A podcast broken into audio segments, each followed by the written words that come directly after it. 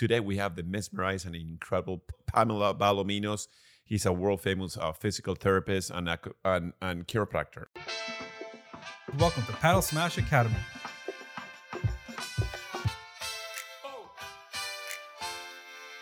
And we are all things padel. So I am like my degree says chiropractor, but the school that I went to um, was really rehabilitation focused and did a lot of other things aside just from the adjustments. There's some chiro schools you can go to that are they only focus on adjusting, which is like the cracking that you would traditionally get with a chiropractor, um, which is great. But my school was like, that's an awesome tool to have, and you're obviously going to learn it, but we're going to show you so many other things like exercise rehabilitation, soft tissue work, cupping, all these other types of soft tissue therapy, um, where some schools don't always do that. So I am, my degree is a chiropractic degree. Um, our school also made us take physical therapy boards. So definitely a little bit of both, but my degree says DC. What, what, what is the big difference in between physical therapist and chiropractor, and why do, do they hate each other? Because my wife is a, a physical therapist, and she goes, "Oh my God, the chiropractors are hor- you know horrible." Yeah. So, what is the big difference? So that is actually changing a lot right now. Uh, my thought, or most people's thought these days, if you're in the chiropractic or physical therapy world, it should be if you're going to a good chiro or you're going to a good physical therapist, it should be hard to tell the difference whether they're a chiropractor or whether they're a physical therapist. That's how you know you're going to someone who is, I guess, up to date on all the information about what's going on. I have patients that I see sometimes and I don't adjust them at all. It just depends on what they've got going on, right? Um, physical therapists and chiropractors traditionally don't like each other because a you're competing essentially for clientele. Uh, historically chiropractors have only adjusted people. Like they've only done the cracking like i t- spoke about. And then physical therapists only did exercise. They didn't do anything else. They just Okay. did exercises with patients. O- okay, and can you fix people only by just cracking them? some people say yes. And like i said before it is a very helpful tool when we were in school they told us about patients that you're going to have and they call them like the chiropractic miracle patients where you literally adjust them once. They've had this like pain let's say for years and you adjust them one time and for some reason that one adjustment was just what they needed and the pain magically goes away. I'm going to tell you right now i've been practicing now for four years and i haven't had a chiropractic miracle patient yet Okay. where with one adjustment it gets better Well, I wish that happened to me. I know. One adjustment, that, that would be great. All right, so I got to talk to you about padel. How Yes. did you become uh, the physical therapist for for paddleists? And was it the Miami Padel Open? How did that start there? And how did you start? Uh, you know, um, working at uh, Wynwood Padel Club. basically i was working in aventura with my current boss um, he started to play padel and Interesting. yes became um essen- like loved it. I mean everyone who Addicted- everyone who starts to addicted play to it. addicted Yeah, yeah, addicted. Yeah, yeah. Um, from what i understand his his friends also very addicted. Um, and my husband actually started treating one of the owners of Wynwood Padel. And i think basically what happened was like my um, they were interested in having someone some sort of physical therapy chiropractic person in the club and the owner was like oh my gosh like this is going great you guys would be awesome an awesome fit and then my boss and him connected and Great, Yeah. that's That's awesome. So how? So what do you see? And well, how did you get the uh, the Miami Padel Open? Like the you're the physical therapist for them. Like how did that happen? i think And just was because the we experience? It was well, it was nuts because I had just started working there. I had been there, I think, a month. So it was a little bit nerve wracking going in there and like you're treating all these people that like people are they're famous, Right, you know? right. Um, so basically, I think it was just, oh, we're working at the club. The club was like, oh, why doesn't your company be the ones treating? And since I was at the club, my boss was like, you should be the lead. You know, you know the people working here. Um, but it was nuts. It was like treating most athletes, though. Yeah, yeah. It- the thing about athletes in the regular population is athletes, you are like digging into them and they don't even notice. They're like on their phone, Wow. they're Yeah. texting. Normal, p- Not me. regular world people are like, I'm oh my crying. God, that's too much. I'm crying. Yeah, yeah, Yeah. yeah. I hear you. So, So- what famous person did you uh, work on uh, there at the Miami Padel Open? Ooh, I never know if I'm allowed to say names or not. I just Yeah, Yes, can. of course. Definitely. okay. know? Um, Uh, LeBron was one of them. LeBron, I don't know yeah, that- yes. uh, yeah, Lobo, LeBron, yeah, Yeah, LeBron, Well- the padel player, not LeBron James. Correct. Not LeBron James. Not LeBron James. Uh, I don't think you would get specific, but I LeBron, think you that's can at least awesome. say the. What, Yeah. what was his problem when when he came to you? So at the padel, uh, the World Padel Tour, it was mainly people coming in like post game. Some people came on pre pre game to like get warmed up and ready to go. Most people came in post game. It was really hot that weekend. I'm not sure if you guys remember. Yeah. Yeah, It was, I think they had they were shocked by the heat and being like right on the water. So most people came in with like leg cramps, Wow. leg tiredness, glute pain. wow. Lower body was what I I was assuming shoulders, arms, Yeah. elbows. I I, I want to say lower body was like 80% of what I treated. Sounds like me all the time. Yeah. Every time I play, 80% of what I treated there was definitely lower body for Wow. sure. Interesting. Mhm. And let me ask one thing. One of the major issues that we get, uh, me as a padel coach as well, it's it's tennis elbow or padel elbow. elbow. Yes, yes. Let me know what will be. Do you know what causes it? Well- how to prevent it, and how to cure it? well, what's the most injuries you see there? It's probably the the, the tennis elbow, Padel, right? tennis elbow for sure is up there. Okay, so Which let's- is let's- what, what is it? The, the, the medical term? Uh, lateral epicondylitis. Okay. Yeah. so-called tennis elbow. Tennis elbow. tennis elbow. There's also, believe it or not, I've gotten a few uh, golfers' elbow also Oh. from padel players. The meat that just means like the the middle. Most people it it hurts here, right on the Yes. outside. Yeah. Um, I've gotten a few people come in with medial elbow pain too, Okay. uh, which is golfer's elbow. Um, But you can you can get it too in, in, in padel. yes, You can get it in the inside or, or the outside. I would say most is the outside. Yeah. I've had a few rare cases that it it's from. They told me they only play padel, and it's the medial elbow. Okay. Okay. So, Yeah. So what's the treatment for that? What, what what's the exercise when they come in to see you? Mhm. Uh, what do you do t- to them to relieve them from that from that pain? And Yeah. what can they do at home? Well, but, but define first before we go into that. It's what what is happening in your body exactly. So lateral epicondylitis or tennis slash padel elbow is an, an overuse injury. So it ba- basically is an overuse of your extensor muscles in your forearm. So anytime you do this motion where you bring your wrist back, you're Mm. using extension. So it's just an overuse injury. You're using those muscles over and over and over and over again. And when that happens, that muscle will get nice and tight.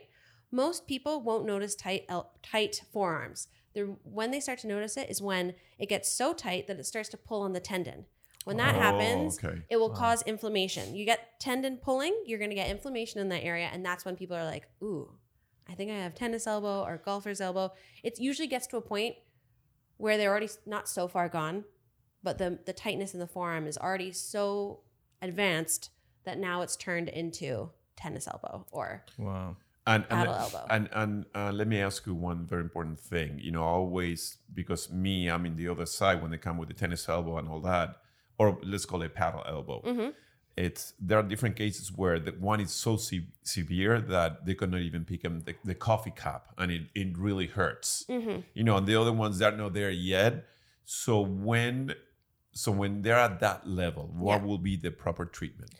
when they're at, at the point where like they can't hold a coffee cup or they can't text or they can't like twist things off jars or shaking someone's hand hurts right when it's so bad like that you can do traditional physical therapy chiropractic treatment it will take much longer like much longer nowadays what they have are prp injections What's Stem- PRP injections? platelet rich plasma injections. So essentially, I am not an expert in this, but what they do is they draw your blood, they spin it, they get not the red blood cells, some other other nutrients in your blood, and they inject it into the area that is injured.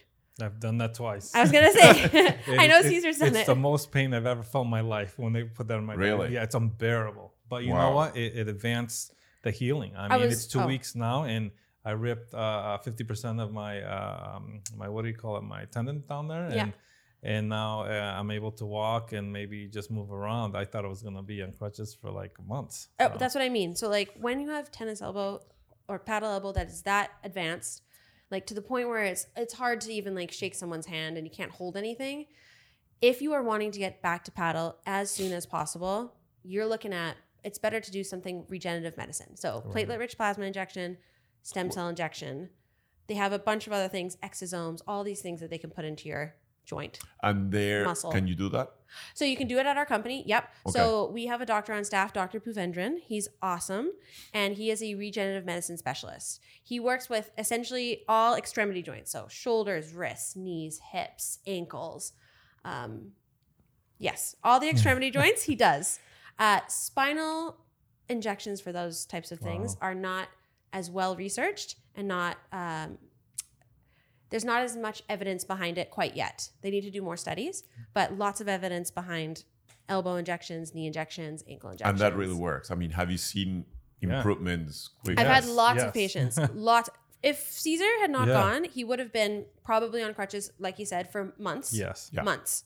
So it makes a world of a difference. So now, when it's not that far gone, um, what is the what do you what do you do to, to relieve that that problem that they have in tennis elbow? So I had a few patients actually today that I treated. Um, I did dry needling. Is Okay. what I personally have found that works the best. Dry And- needling? And what It's is a- that? Yeah. Yeah, it's a form of acupuncture. okay. Um, it is different than Chinese medicine acupuncture. What you're doing is you're just dealing with the musculoskeletal system. Um, so essentially, if you came in with tennis elbow, I'm just putting needles into your forearm and other areas that would affect the elbow, right? When you go to a traditional Chinese medicine acupuncturist, they they might put some in your elbow, but they might put some all over the body, depending on the meridians that affect the elbow.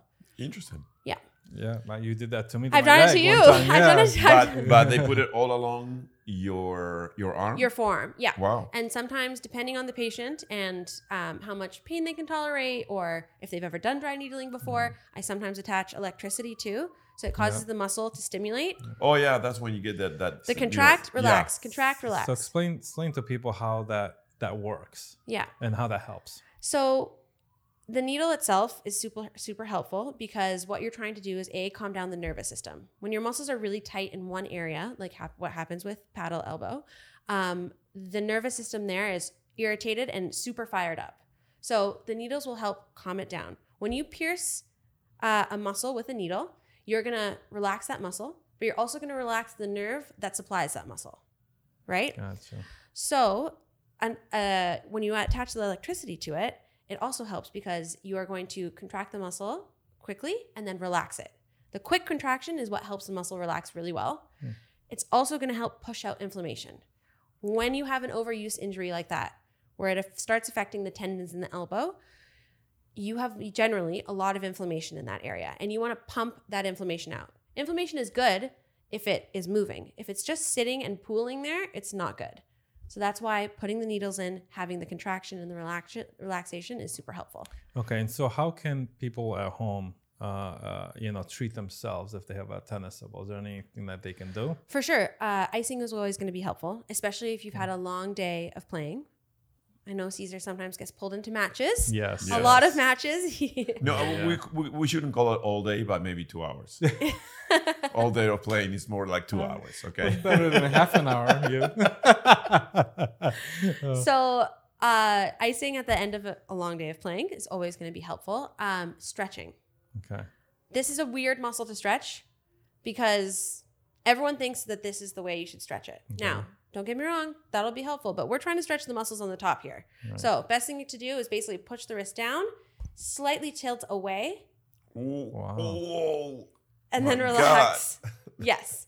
So, I'm all about when you're doing a stretch, down, away, hold for three to five seconds, take the pressure off, and do it again. I can I can really feel it. It's nuts, right? So does Oh that my stretch God. it? You know that. So that's stretching the muscles that you're using all day playing padel, playing That tennis, little twist. typing on a computer.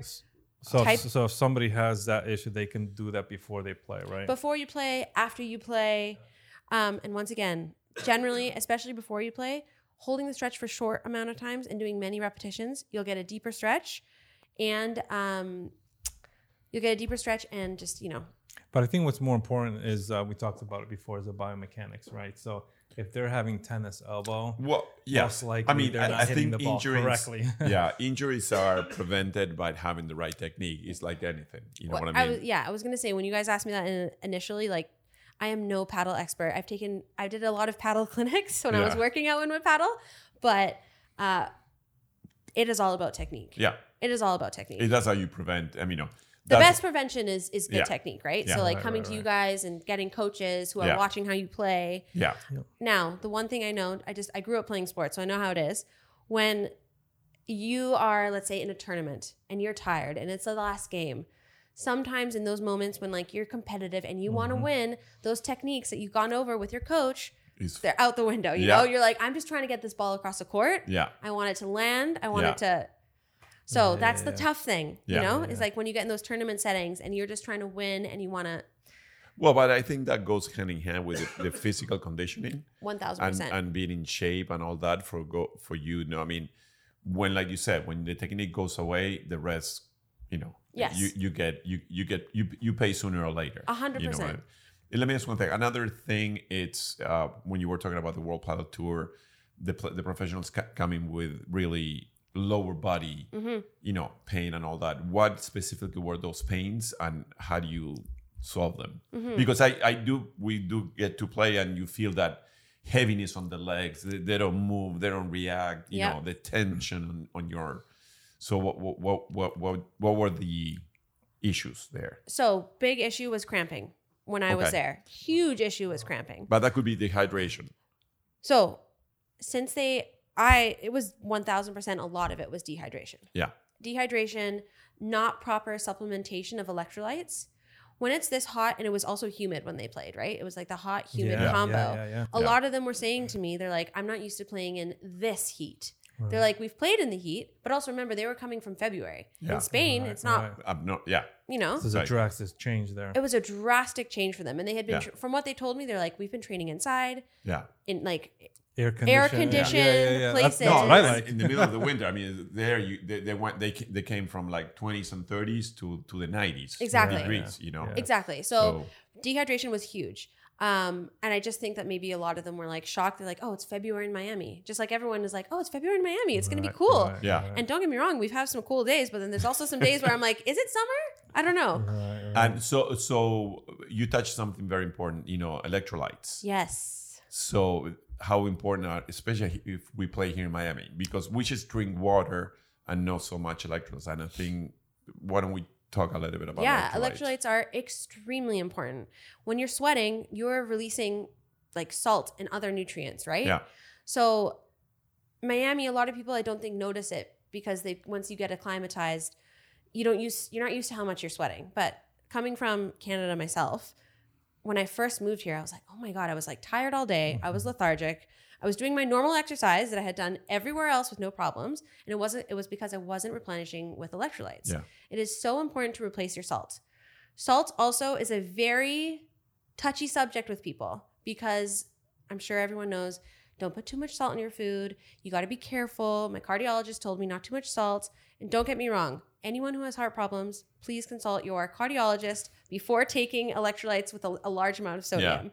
But for the normal person, you need to replenish with salt because you can drink all the water you want. If you're outside sweating playing padel, sweating all that water out with nothing to hold it in, you're going to dehydrate yourself. Your muscles are going to fail and you're going to start cramping, right? Yeah. I, I, The salt helps you retain Yeah. water and Yeah. keeps those muscles feeling light. Like you said, at the end of a tournament, your legs are starting to feel heavy. We need that salt to hold on to that water. So Yeah. how do you get the salt there? Do you use supplements or you just use simple salt? Is this salt certain amount of salt per each cup of water? Well, how, I- how would you? the electrolytes do have some type of salt, right? Yes. So my, my personal favorite electrolytes is this brand called Element or LMNT. Okay. Um, it has sodium, magnesium, and potassium in it. Potassium, another great thing to help you with cramping. Um, magnesium, also great for muscle cramping. And then sodium is great for so many different things. All those things have a lot of benefits. But Now, Um, the big question: is Does it taste good?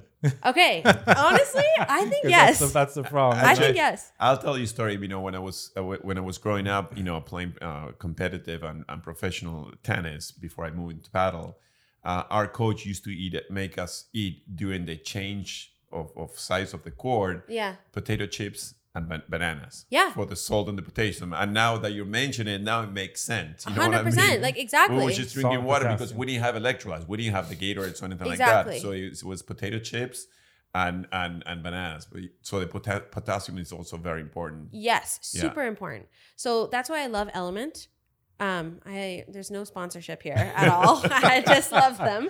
I'll, Uh, I'll check it out. Maybe, maybe we can get one. They're great. now, be warned. It is when if you put it into a drink, it says between 16 ounces and 32. 32. I, I never know the ounces here. I'm, a- I'm a liters person. Yeah. Uh, start with a little bit. They come in these small little packets. They're very salty. So Okay. I would start with like a quarter of a pack. Try it out. See if it's good for you. I like saltiness. So Yeah. sometimes I put the full pack when I'm really feeling it and I need some energy. Uh, but it tastes delicious. Okay. And the best thing about it is that there's no sugar. Good. There's no sugar in it. Good. There's just no useless sugar. Okay. Gatorade's awesome, but it has a Ton of sugar. ton of sugar, like way too much sugar Yeah. than than you need. Yeah. Um, not enough salt. Yeah, Element is awesome. So tell me about those, you know, the professional players when when your your legs are tired, where what what will be the right thing to do right after? So definitely stretching. Okay. Now, when when I mean stretching, I mean, like I said before when we were talking about stretching the forearm, stretches that you're holding for a little bit and then you're releasing. You're holding for a little bit and then you're releasing. Right after a game like that, when you're like super tight, sometimes when you hold them at end range for a really long time, like at a full range of stretch, you can cause uh, cramping again.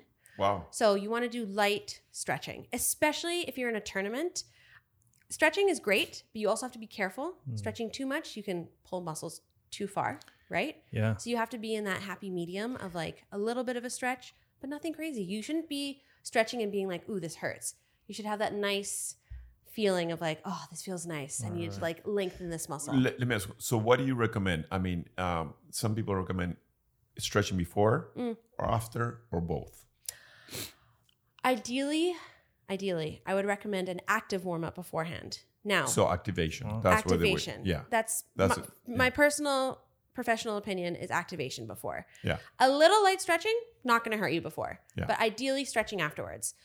Sometimes my I have patients who are like, I really want to stretch before. And I tell them, how about instead of stretching, you do foam rolling. Oh, Same okay. kind of idea Be, that's after the match. before. Oh, before. Uh, wrong. fo- Okay. I love foam rolling before. It's not stretching, but you are also lengthening the muscles. You're bringing blood to the area. You're getting loose for the game. Um, and foam rolling, you have to be active. You you know you're rolling up and down, so you're not Good. stationary for a super long time.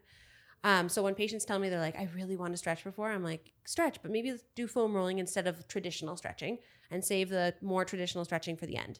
Good. Uh, now, when those players were getting actual cramps, Yes. what was the solution there to resolve that very quickly? Yeah. Because they have to still play, right? A hundred percent. So honestly, I went outside and asked someone for a banana and a Gatorade because that's what they. Uh, I can't remember if it was Gatorade, whatever the electrolytes that that were the The drink that they had. the yeah. drink that they had there that was sponsoring them. Um, and then basically what we did was soft tissue work. So I don't want to say it's like massage. It, it's uh, active release therapy. So you kind of are pinning down the muscle, stretching a little bit, pinning down the muscle, stretching a little bit, trying to pump the built up lactic acid out. Um, but the banana and the electrolytes were key as well. So how, how quick does that work? I mean, uh, Very they, have, they have to go and play. You know, is it like five minutes, a few minutes, or? Uh, like, I would say like five ten minutes. wow. yeah. Wow. So that's key when if you're getting uh, cramps, right, in the tournament. Yeah. Definitely. Oh my god, super key. The best thing was though most uh, most of the players, even if they were playing after, they had a couple of hours in between their next ma- next Gotcha. next match. It was rarely. I think I had one one uh, team that they like. We they came in. They're like, we have twenty minutes and we have to get back out there. And I was like, okay. And then at that point, you're like, all right, I'm rushing. So, so let's talk about another injury, uh, something that you see uh, more often uh, when it comes to padel players. Okay. Uh, Shoulder. shoulders huge. That's my problem. Okay, The shoulder. Shoulder is huge. Yeah, shoulder's huge for so many different sports. Even freaking weightlifting is huge. Yeah. huge. Um, yeah, a big one is going to be impingement syndrome, and exactly where you're pointing, like the front of your shoulder here. Yeah. A lot of people struggle from uh, impingement syndrome, and basically what that is is crowding. You're using something a lot, so padel, using your shoulder a lot, tennis, using your shoulder a lot. Um, overuse of the muscles, right? And then the the tendons in here tend to get a little crowded, and that can cause pain Okay. right? So the idea is you want to loosen up all the rotator cuff muscles and all of the shoulder accessory muscles that surround that region so that the tendons aren't crowding so much and they can have their own space to move around. The other difficult part about the shoulder is in this entire region from here to down here, you have a lot of nerves coming from your neck traveling into your arm. So, impingement syndrome, when you have those tendons starting to get compressed, they're going to start compressing on nerves as well. That's why it can be so painful sometimes. And it's a lot of the time people point right here as the area that they feel the pain, but really what's going on is there's a muscle in the back of the shoulder that's irritated. There's a muscle that's in your armpit called your subscap that's irritated. You have one on the top here that's irritated. A lot of them attach up here. So that's why a lot of people will feel it here, but the actual source of pain is in the back of the shoulder. Interesting. and Yeah. that and that's where you try to Do the work. Do Yes. the work. Yeah, but first you have to find out where it is. Where it's coming from. Of course. If- So you take them through a whole orthopedic exam. And listen, I'm just telling you about impingement syndrome. There's rotator cuff tears. There's labral tears. Oops.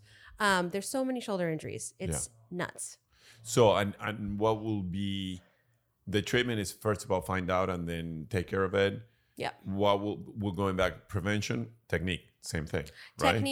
And I mean having the proper technique for the sport that you're doing, especially padel. proper technique, but also super important, right? Is people who are playing a lot of padel, you got to do some cross training. You know, Yeah. you got to do some, whether it's personal training with lifting weights safely, of course, because you can Yeah. also injure yourself that way.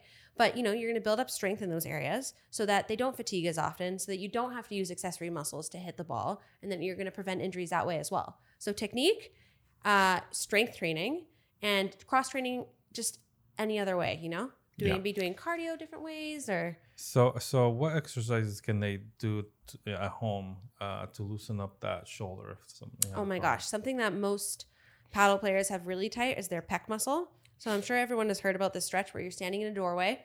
You're going to put your arm at 90 degrees. You're going to have the doorway block essentially your arm here and you step forward and it kind of stretches the front of your chest here.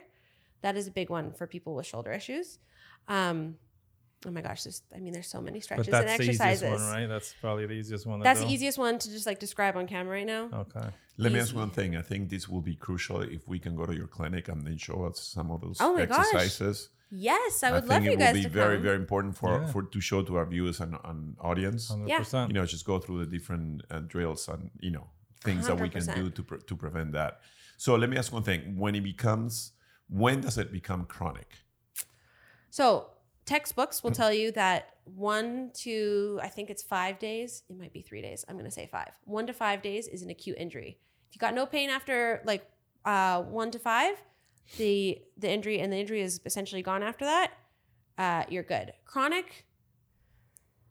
Real chronic injuries are when, in my professional opinion, they uh, surpass a month, six weeks of pain. I'm like, all right Wow. and they've tried a few things. They're like, okay, you know, like I tried hot and cold. I tried stretching. I tried all these other things with no relief. And then I'm like, all right, we got a chronic issue. Um, And how do you get rid of the chronic issue? treatment. So you got to Uh, go through the same things. Yes. More long term treatment. It's not going to be as a quick a fix, but as great as treatment is and as necessary as it is, if you're not doing the homework that we prescribe you to do at home, like to do on your own, it's going to take much longer to heal, right? I always give, I try to give most of my patients a lot of exercise. I do have some patients that are like, listen, I'm not going to do this. and I'm like, okay. Um, but if you can, and I try most of the time to give exercises that are easy to do. Easy to do, you don't need a ton of equipment. But if you're doing that at home, easier to get better faster. Another thing that is super uh, necessary for recovery, especially in chronic issues, sleep.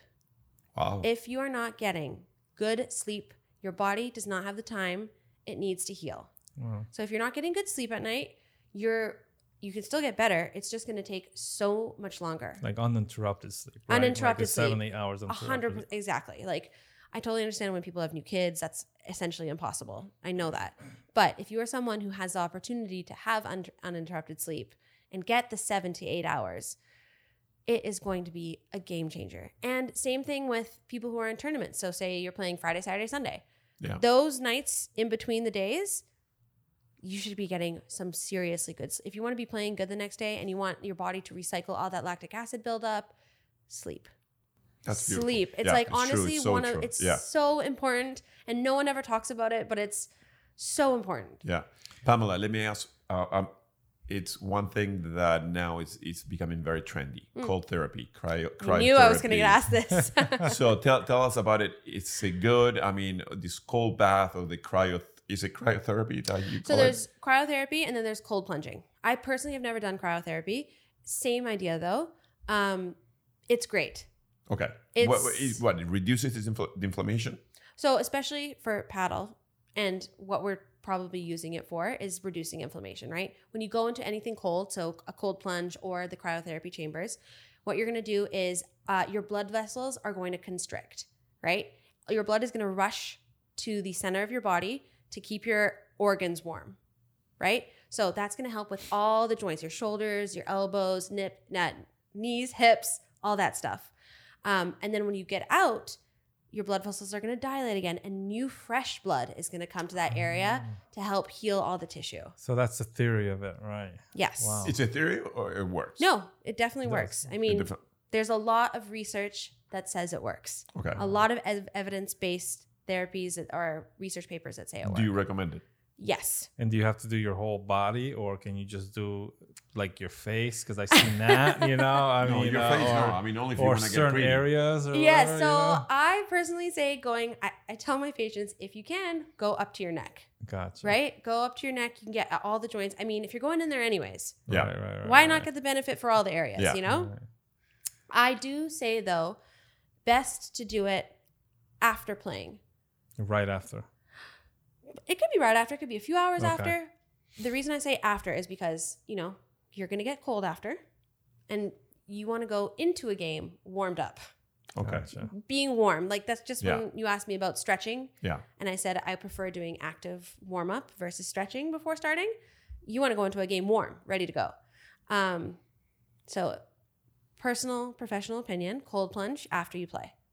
Wow. Yeah. Have you ever done that? No, but I've, I've been I've been Me neither. I don't know. If I can wondering to do it. I mean, a lot of my friends they have done it and they said it's fantastic. It's amazing. I mean, they, they did a cryo and they they cold plunge. Cold plunge, you can stay longer. The cryo is, I think, it's like a minute or two. Yeah. That it's like drops to like 120 below, Wow. and it's like, but Yes. you feel rejuvenated. When, Oh my When gosh. you, when you leave that thing after two minutes. So I work. Ah. Um, I work at a currently the clinic I work out of. I work for USA Sports Medicine, right? Um, and they have clinics all over South Florida. Uh, and the spot that I'm in is in the anatomy gyms. I'm not sure if you guys have seen them. No. They have gyms in I think South Beach, Midtown. I'm in the one in Coconut Grove, and they just opened one in Doral. Wow. Okay, let's let's talk about a little bit. So, uh, explain. Let's talk about a little bit about your company and Yes. where you're located. And, Yep. and Oh, okay, yeah. Um, so uh, I totally forgot about that. I work for USA Sports Medicine. Uh, it's an awesome company. We have chiropractor, chiropractors, physical therapists, uh, regenerative medicine doc. Uh, we have a concierge doc, Dr. Singh. Yep. Um, we have a podiatrist. We have um, uh, there's also another separate sister company called Apprise Medical and, and Apprise Aesthetics um, that deals more with um, I don't want to say beauty, but that's uh, yeah, the beauty aspect of Yeah. it, Okay. right? Um, but the company I work for is USA Sports Medicine. where are you Uh, located? I'm in Coconut Grove, me Okay. personally, but we have clinics all over South Florida. So we have two flagship offices one in South Beach, where my husband works, and one in uh, Aventura. Okay. And that is like a very traditional looking like clinic. They have like a rehab floor. You have separate rooms to go in. Um, where I work is more of a satellite clinic, or I have like my small room. I've got a couple tables and I've got all the supplies I need in there. And it's just me, my assistant, and the patients. Beautiful. Yeah. And you said it's within the anatomy. I'm inside the anatomy gym. Yeah. And you don't have to be a member to come and get treatment there. Okay. But the reason why I brought it up in the first place is because they have a cold plunge Oh, okay. in their facilities. Yes. So sometimes when I have a long day Is that a work, cold plunge meaning ice with water? I it's literally a it looks like a hot tub, but it's freezing. I think right now it's sitting at 38 Fahrenheit. So what temperature do you, do you need to be at to uh, for it to work? So really anything below 50 is what I what Okay. I've read. Below 50 is some people say colder the better, but this the research says if you're doing it like realistically under 48, let's say. Okay. 48 I'll, or hit under? that 48 because I don't know if I can go any lower than that. Honestly, at that point it's so cold. I tell So- patients I'm like the, Uh, But do you say you have to be a member? No. so for the cold plunge you do. Oh, you Okay. But to see me, you don't have to be Okay. a member. Gotcha. Yes. Good. Okay. Yes. And then you're gonna leave us the contact. We're gonna put it right below, so for people Yes. to contact you and the, the website and all that. So let us talk about the back, right? Okay, The lower yes. back. Yes, my even bread the and upper butter. back, right? Because I see a lot of that. I- I'm sure you see a lot of padel players come in for that. And what do you see, and uh, how do you resolve that? Or So, m- biggest thing I've seen with padel players is uh, depending on what side your forearm is, because generally you hit forearm most, or that's at least You most to, people's, yeah. you try to, right? Strongest that way, Mhm. most people. Um, is the side that they hit forearm with is the side that they have low back pain, right? Oh. Because imagine that's a ton of rotation. You know, when you're hitting, you're always rotating from the trunk a little Yeah. bit at least. Um, and what people don't know is that rotation with a little bit of flexion, which is bending forward, is when your spine is at its most vulnerable. So you're right. Padel players have a lot of back pain, and that's because of the rotation and the flexion. And imagine adding torque to that, right? right, when you're hitting the ball. So, ways to relieve that stretching, soft tissue work, exercises to make the back stronger. Um, when they come in and see me, I do a lot of decompression therapy, which essentially is just trying to separate the vertebrae um, to give them some space, stretch out the muscles along the spine. Um, And how do you do that? I have a, a very fun table in there. Yes. a torture table. I've seen it. A torture table, but it feels amazing after. yeah, yeah, yeah, yeah. yeah. Um, it's a little bit medieval, but it feels awesome. well, what can they do at home? Like if At somebody has a back back pain, what what what can they do? rehab exercises and stretches. Okay. Sciatic nerve, Yes. which we all get quite a lot. Yes, I have a lot of patience with that. Causes and prevention and cures. And why do you get it? Okay. And is it you know a muscle or is it the actual? It could be herniated disc. What what are all the because that that all feels almost the same. So you're answering my question for me. um, it so sciatica, right? Sciatic nerve, sciatica. Yeah. That's when you got radiation of pain down the leg. Yeah. Kind of feel in the back, and then boom, it's starting to shoot down your leg. True sciatica is when you have a nerve in your uh, nerve in your back compressed, and then it goes down into your glutes and goes down into your leg. Right. Sciatica can come about from a few different ways. Um, most, like I said, most time a nerve gets compressed in your back. If you're between the ages of 30 and 50, 30 and let's be let's say 30 and 60, uh, the most common cause of true sciatica, and I'll say what I mean by true sciatica after, is uh, a disc herniation. So that disc pops out, it compresses on the nerve, and it's starting to send pain down the leg, right? And pops out is not the right term, but you know what I mean. It, herni- it comes like out. herniated. It slips out Yeah, yeah. starts pressing on some nerves, causes irritation. The reason why I keep saying true sciatica is because people can get sciatica like symptoms that is not actually a nerve or a disc herniation. Uh, you can get something called piriformis syndrome. What that is, is there's a muscle in your glute called your piriformis. It's an external rotator of your hip. When it tightens, it sits on top of the sciatic nerve. So when it gets tight and compressed, it can start to push on that sciatic nerve, and then that sciatic nerve will send the pain down the leg. So how do you at home? How would you get rid of that? Well, it depends on if it's true sciatica or if, it's, piriformis say it's a mu- syndrome. yeah, that one, the muscle one. The muscle one. So foam rolling on the glute. Foam rolling, One okay. thousand on the, percent. on the glute. On the glute. Okay. Foam rolling on the glute. Not actually in the back where the pain is coming from. The, of the, so right on the glute. if you have true sciatica, it's much more complicated. But how can you tell which one is which? you have to go in and get it. Get it. Oh, yeah. okay. Even me, sometimes you have to like the you take someone through a, a serious uh, neurological and physical exam to tell them like, okay, you have a herniated disc or you've got piriformis syndrome. Another thing that can cause sciatic-like symptoms is joint dysfunction. So just meaning uh, improper motion in your joint, in your sacroiliac joint, which is also in your low back, right above your glute. Okay. Well, if it's a muscle and it's tightened up, eventually after a few days, it, when it loosens up, you should technically no longer feel that pain, right? And that's Yes. kind of how you know maybe it's not a herniated disc, right? Yes. So exactly. Because a herniated disc is going to be painful, I think, all the time. it All never goes time. away, right? All the time. Yeah. So the foam roller would be option number one. Foam roller would be option number one. You're like, ooh, I'm having pain down the legs, kind of starting in my low back, but I feel it in my glute. Let me roll out my glutes. so what Let are you actually doing? going Trying to roll it, rolling out some of your muscles with with a foam roller, right? Foam roller, Like yep. Loosening it up and Exactly. Loosening it up. Gotcha. You're trying to get any knots out of there. You're trying to take some pressure off that sciatic nerve um, that could be causing the sciatic like symptoms. Cold and all that doesn't do anything. it could be helpful. It could be helpful because maybe that muscle is tight. Maybe it's a little bit overworked. We have a little inflammation there. Always Maybe, try it. uh, in the hot Cold, tub, jacuzzi, hot. or something. Sometimes I tell patients, I'm like, if it's really bad, try ibuprofen. But Pamella, all the things that you're telling me is more moving towards the physical therapist. We haven't cracked anyone yet.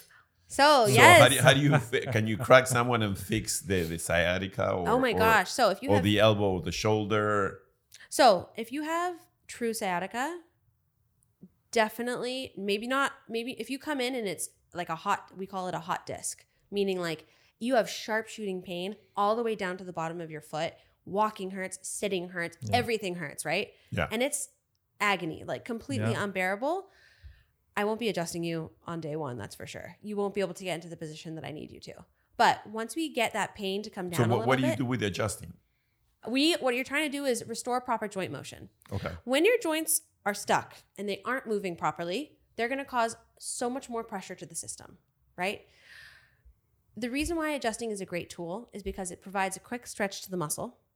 You help restore proper joint motion that you used to have there. And for whatever reason, whether your muscles are tight, whether you've got inflammation in the area, whatever caused those joints to stop moving, um, you are going to help release that tension. Adjustments also help, uh, they give you kind of like an analgesic effect after you get the adjustment done. Um, so it can be super helpful in that regard. But when you have true sciatica and it's going all the way down, ideally, I want the pain levels to come down a little bit. Once you come in, you're like, I still have it, but like it's more bearable now. Then I'm going to start adjusting you. Okay. So okay, perfect. Got I'm it. still going to do soft tissue work. Yeah, yeah. So anytime a patient comes in, I do soft tissue work.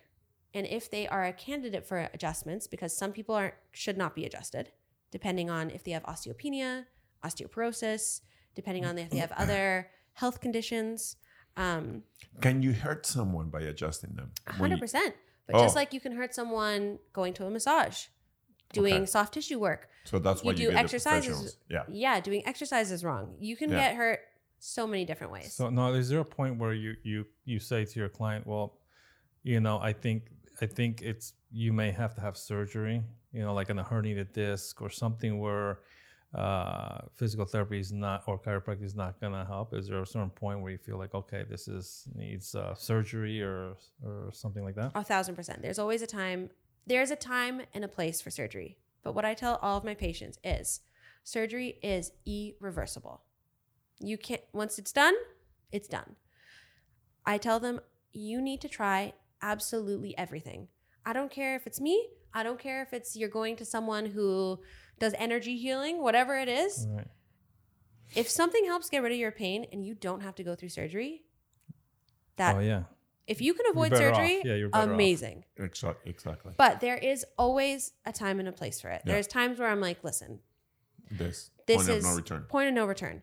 But I will let you know about 60 to 80% of disc herniations resorb naturally. Really? Wow. I didn't know that.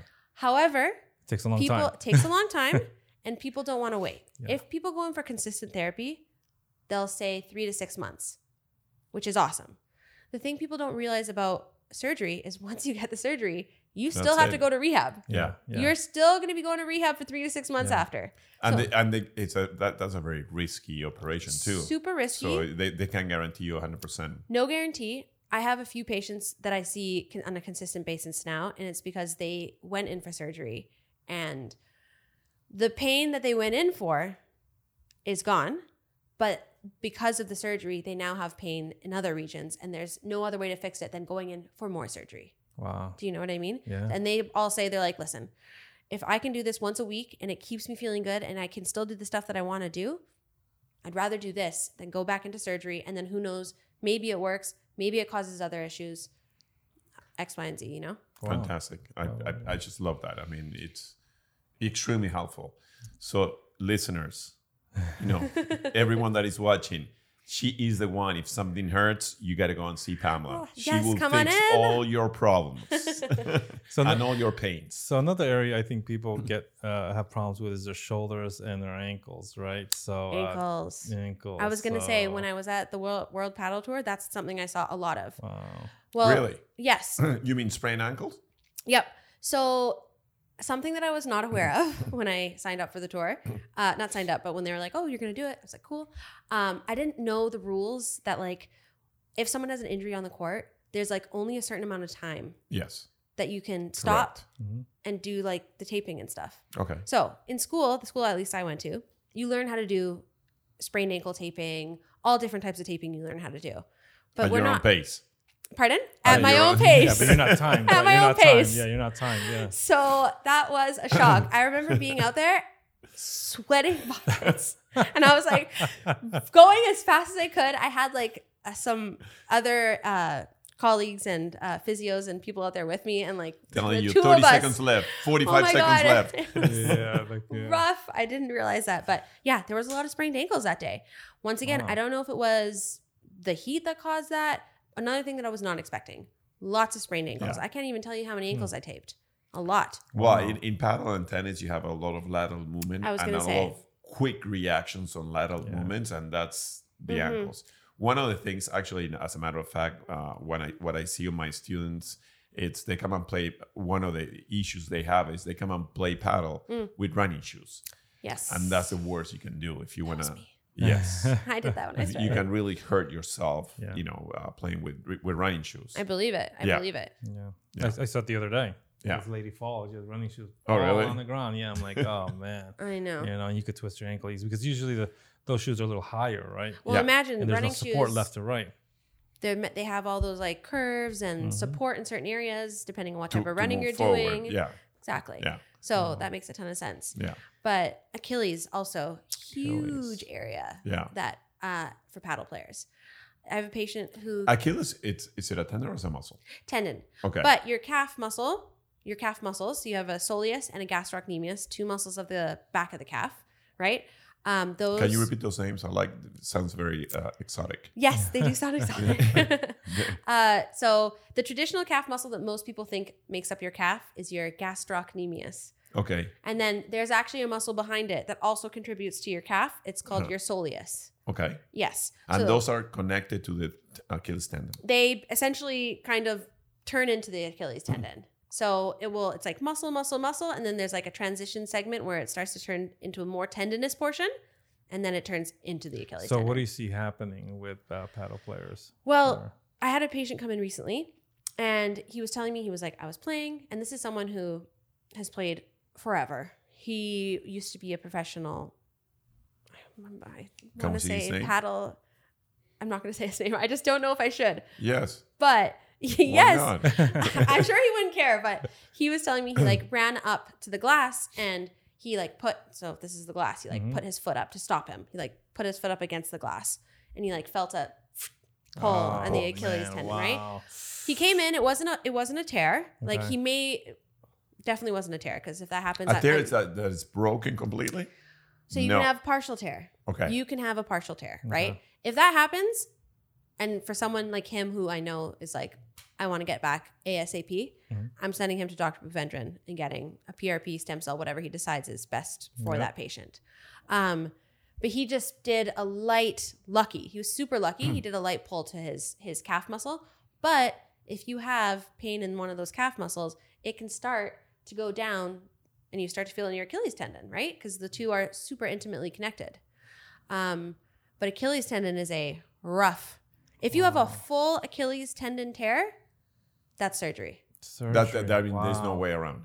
So, and that's when they have to open and they have, and, and what happens if you, if, if it breaks completely? You can walk or you can. You can walk, but like um, you have no spring, zero spring in your foot. okay. So, you know, when you walk, it kind of like propels you forward. Like even when you're barefoot, your foot kind of has that like when you heel toe, heel Yeah. toe. So, yeah, it's is hard to do that. So that's uh, where the. It kind of looks like your head, your hand. You know, your foot like hangs like this. Yeah. Kind of. Your foot would is going to be like this. Wow. Uh, Is that where the mythological story comes from? From Achilles was defeated. Your when- Achilles heel. yes. Yeah, when he he got shot in the Achilles by an arrow and then he couldn't keep fighting. Is that is that where it comes from? I I think so. okay.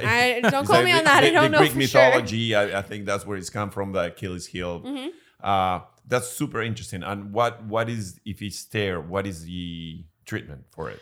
So okay, now I said I mean, you have to be very careful because you can break it, right? So Yeah. you don't want to go that. So so breaking it. What, what is the recovery like time? the full tear. yeah. So once again, I have to actually check with Dr. Puvendran if he can't. I, I'm not sure. I'm pretty sure if there's a full tear, he, you go to surgery, but I think it depends because I think he has done some stem cell injections in some people Wow. that have close to a full tear and they've gotten Wow. yeah. That's Um, awesome. But that part I have to double check on actually. Um, but if you have a full tear, and let's say you go the surgery route, um, you they're going to essentially sew it back to get back together, um, and then from there it is Painful. long surgery. It is Yeah. sorry, long rehab. Like Yeah. you are. It is a lot of rehabilitation. So you mentioned stem cell. Can you talk to our viewers a little bit about that? Yeah. Stem cell is uh everyone has stem cells in their body, right? It's what how all of our current cells came to be what they are. You start as a stem cell and then it proliferates and turns into a skin cell or uh, a heart cell, a blood cell, you know? We as we get older, you have less and less stem cells available. So, when a patient is going to get stem cell therapy, a big thing to ask whoever is providing it. You should go see Dr. Puvendran. He's awesome. Um, whoever's providing it, you got to double check that you're they are going to be using your own stem cells. Your stem cells are going to help you heal fastest than anyone else's stem cells. Sorry. Some places will give you umbilical cells or something called Wharton's jelly, which is essentially just stem cells from someone else whether it's another human or another mammal, or if I'm not mistaken, they're now starting trying to make them uh, chemically, or what's the right word? Synthetic. Synthetic. Synthetic. Sorry, Yeah. that was the word I'm looking for. That's why now some of the people they ask you when you have a baby to uh, safeguard the umbilical cord because of the stem cells to pre- pre- to pre- preserve. I, I I think that's what it is to preserve the umbilical cord. From cord. what I want to understand, that's part of it. Yes. okay. Once again, don't quote me on that. Not an Okay. expert in that particular realm. Um, but that's why you want to make sure when you go to your doctor that you are using your own stem cells. So how, do, so how do you do that? How do you get your own stem cells? All right. So, places you have stem cells, your hip bones, your ilium, these like where you can feel the top of your hips on your side here. Yeah, yeah. Basically, what they do is they drill a hole into the hip and then suck it out like that. Wow. Wow. And, uh, Not the most comfortable procedure, from what I understand. I haven't had it done. And then they inject it again, or they have to go through a, a specific process. So they'll take it out. They essentially process the stem cells, and then they're going to inject it into, let's say, your Achilles tendon. We were just talking about. They're going to inject it right into the Achilles tendon wherever you need it done. wow. So how about the farmed uh, um, stem cells? And is that inferior or does that work the same way? I mean, From what I have seen, I have heard, and the research papers say, the it is not as good. okay. It is always better to use your own because your body knows what cells to change into. That's a good cool thing about stem cells. It's like, oh, I'm going to put you in my Achilles tendon and I want you to turn into Achilles tendon cells. Wow. If it's your own stem cells, it You're- already you're knows your body. Programmed to to Ah, become that. gotcha. So when it's someone else's, don't get me wrong. I've had some people have some. They told me they had some success with uh, the umbilical stem cells that is someone else's or the Wharton's jelly, but not to the same extent. So because it's a, it's a new substance coming into your body, and your body's like, hmm, just like when someone gets a transplant and they're like, ooh, let's see if this is gonna the body will accept or reject it, right? So Same thing with the stem cells. You want you don't know if someone else's stem cells are going to So it's not guaranteed. It, it may or may not stick, right? Exactly. So that's why you always best if you're going to be looking into stem cell therapy that you are using your own. So what's the difference between stem cell stem cell therapy and PRP when you're using it at, at let's just say uh, an injury? hmm So that is definitely a better question for Dr. Puvendran. But from what I understand, which who could be he could be a really cool person to have on the podcast maybe, too. Yeah. Um, depend. I do know that he likes to do PRP on lateral epicondylitis, padel slash tennis elbow. okay. lots of good results there. I don't want to, I don't want to answer that question because I feel like I'm going to say it wrong, but uh, the difference is essentially you're just getting blood. PRP is platelet rich plasma, right? So you're just getting your platelets and your plasma from your blood, which once again came from stem, stem cells in the beginning. That's incredible. Gotcha. I mean, that that will be extremely helpful for me to recommend to my students when they come from, with tennis elbow injury. and, Oh, it, and, it, man. and it works Yeah. because I've had that done already Yeah. Yeah. my foot, and it's uh, I mean, it is painful, uh, you know, when yeah, I but, check I it mean, in, but, but it's more painful it- than having it for six, it- seven months at And tennis then elbow. you get irritated playing, like Yeah. you and can't then- play, and right? It Yeah. makes the, rec- the recovery so much fast. Yeah. So if you want to get out there and play again, I mean, that's maybe. I mean, when you said go. you played it yesterday? Yeah. Well, I mean, you know, it was easy I easy. know. You Still- know, I'm- still. but, but the thing that I'm like, uh, you know, really excited about is that like I can walk and I can do normally because when that happened, I thought I was wasn't gonna walk for a month at least, at least, and I'll be two three months out. I feel I think I got I think a couple weeks, and then I think I could play like not 100 percent, but almost there. you Yeah, know? and like no matter what injury you had, even if you didn't go the PRP route, no matter what injury you have, let's say you are out for three months, like you thought without the PRP. The first couple games back, you're still not going to be 100%. You know what I mean? Right. So that's normal. But that's Right. the fact that you're doing this, what, a couple weeks later is incredible. So when would you consider doing PRP when it comes to a, a padel uh, injury? So I had another person come in a couple of weeks ago. I'm not going to say their name. um, and they came in and their padel elbow was so bad, like so bad. so they came from, anything I padel, from padel. Yeah, they were from padel. Yeah. Yeah. Uh, and I was like, listen, I can do I can do therapy. It will get better. It's gonna take a long time. I was like, go see Dr. Puvendran, get a consult, talk to him about it. But I'm telling you, if you want to get back to padel like as soon as possible, this is your quickest route. Yeah. I'm still happy to do treatment if like that's what she wanted to, and she wanted to have treatment that day. I was like, 100. percent Let's we're- we'll do it. I was like, but you need to go see Dr. Puvendran. Did she do it? Uh, she did. And what was the result? Do you know, you know, I just happen? actually transferred her to South Beach because I'm not at Wynwood much anymore. Yeah, yeah. Um, but from what I understand, she's doing good. Fantastic. that's so we have to def certainly we have to put uh, Dr. Prevent what, what do you Puvendran, yeah. Puvendran uh, Yes. information right below. I mean, Oh, for yeah. everyone to reach out to these guys and all that. Yeah. That- It's that- it's honestly what they do is incredible, incredible. It's also just nice, like I said, to have another option that's not surgery.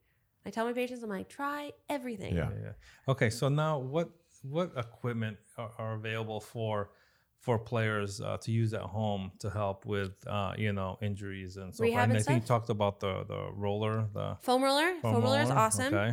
Uh, lacrosse balls are great. Okay. Now, How one do you thing use the lacrosse balls, or, or what? What is because they're heavy and round? Yeah. They're so- heavy and round. So if you have a lacrosse ball, please be careful. I've had patients come in with bruises from using it too aggressively. And my favorite thing is actually using a, a padel or a tennis ball. And same idea. So essentially what you do with a foam roller, same thing, but you put the ball there. So it's a little more intense than the foam roller. Gotcha. Foam roller is more general. This is better at pinpointing. Like, oh, you got a pinpoint area that you want to work on? I would use the ball and versus so foam roller when you find it, you'll know, right? Because it hits that and you kind of melt kinda- into that spot a little Gotcha. bit. That's why I like the tennis ball because it's safe to melt into that and sit there for a minute and like relax into the. It's a great tip. I use that all the time. Once you show me, It's Nice. amazing, So right? it is amazing. It's amazing. The, It's the- amazing. The, all the different uses a tennis ball has. right? oh my gosh, It's incredible. it's amazing. Yeah. My dog loves them. You know. I know. if you're old, you can use it on the walker. yeah, that's right. You Like know you what do. I mean? Like you like do. I do. you can use it on the cane. yeah, that's right. They do use them on the cane. My grandma had that. Yeah. Uh, oh my gosh, it's funny, right? Uh, okay, so anything else? Or? Yeah, for sure. Um, Theragun or Hypervolt, those like massage guns. Yes, I've seen that. How So- good is that? I was going to ask you about that. The famous love Theragun and all the mimics there are outside there. I, wa- I was I was always so close to buy one. As in, mm, mm, are they really worth it? I don't think you have to get the expensive ones. I at home we have a Hypervolt, but when Hypervolts and Theraguns came out, if you were like um, a therapist of any sort, they gave you like a discount code when they first came out to help popularize them. Yeah. So I got mine like for a very affordable amount. Um, they are great. You don't have to get the most expensive one. They're all going to do the same thing. What do they do specifically? I just like them to if you got tight muscles, feeling tight after a match, they're great. Really? Something that So I you just do the. That's it. Like if you got a knot somewhere. exactly. Yo, the elbow or or Now, One thing about these guns that I don't like. For example, if someone has a disc herniation and they're like, "Oh, my back is sore. Oh, I'm going to put the gun on my back." No, no, yeah. That is a no. Okay. Tight muscles, they're great. If you have an actual injury, like let's say sciatica. sciatica. Sciatica it would be good to do in your glute. It would Okay. be good to do down your leg, but right in the back, Forget. no. Especially if it's a herniated disc. or Especially if it's a herniated disc. You don't need to be hypervolting that area.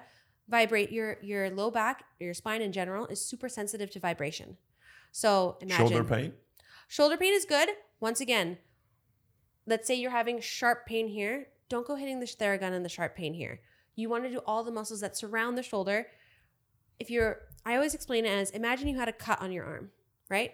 You're not going to go and and they say like Theragun would help that, right?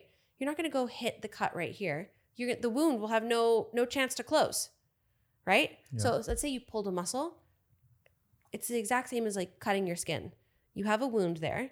If you're just hitting the wound over and over and over again, you're having no chance for that wound to heal. Yeah. Now, all the muscles that surround that area that are now tightening up because you have to compensate, those areas are safe for sure to use the Theragun. But using it directly on the area, especially if you have a spot that's sharp shooting pain, do not Stay Theragun there. it. So people So will- what would you do on a tennis elbow? Let's say my elbow is hurting. So Mhm. where where should I do it? forearm right here, So that's it. not right on the elbow, Okay. Not right on the elbow. Forearm, no problem. Made for the muscle. You want Made to for the muscle. focus on muscle. Yes, As long you as don't you need do to that, be you'll be putting it on okay, right? tendon. Yeah, if you're on the muscle, you're golden. So from your expert point of view, so it's recommended to have one at, at home. oh yeah, I love it. I use it at home. My husband uses it at home. Yeah. Okay. We have, we have We train a lot, so I use them on my calves all the time. Is there any difference between? I mean, what is the difference? The brands, yeah. Theragun is supposed to be the the one everybody. Theragun and Hypervolt are like the ones that the professionals use. Okay. You know, so like in our office, we have Theraguns, we have Hypervolts. So it's more of um, a commercial use. You're using all the time. But if I'm you're using- just using it when you're injured or once in a while, you may not need that, right? You may not need that. And and to be honest, I've used the ones that are not Hypervolt and there and uh, Theragun, and to me they they seem the same. The Maybe they don't Right. have as many attachment heads. Maybe they don't. they probably are. You know what I mean? I, I agree 100%. Like, I have no idea. But and I what is the attachment most used? Is it the little ball, or So because I, they come with different ones and they sell you extra ones? And which one should I get? yeah. So there's one that looks like almost like a baby tennis ball. If you've Yeah. seen it, it's like kind of like foam. yeah, yeah, ball. that's, that's the typical. That's very safe. Yeah. One to use. If you're wanting to get a little deeper, you know the one that looks like a bullet. Have you seen the little sharp? Yes. It looks kind of like a bullet. Yeah, That one's going to be a little more aggressive. Wow. Yeah. But and there one that like, like two spikes. so that one, the reason they have the two spikes is you have someone do it for you. And imagine this is your spine.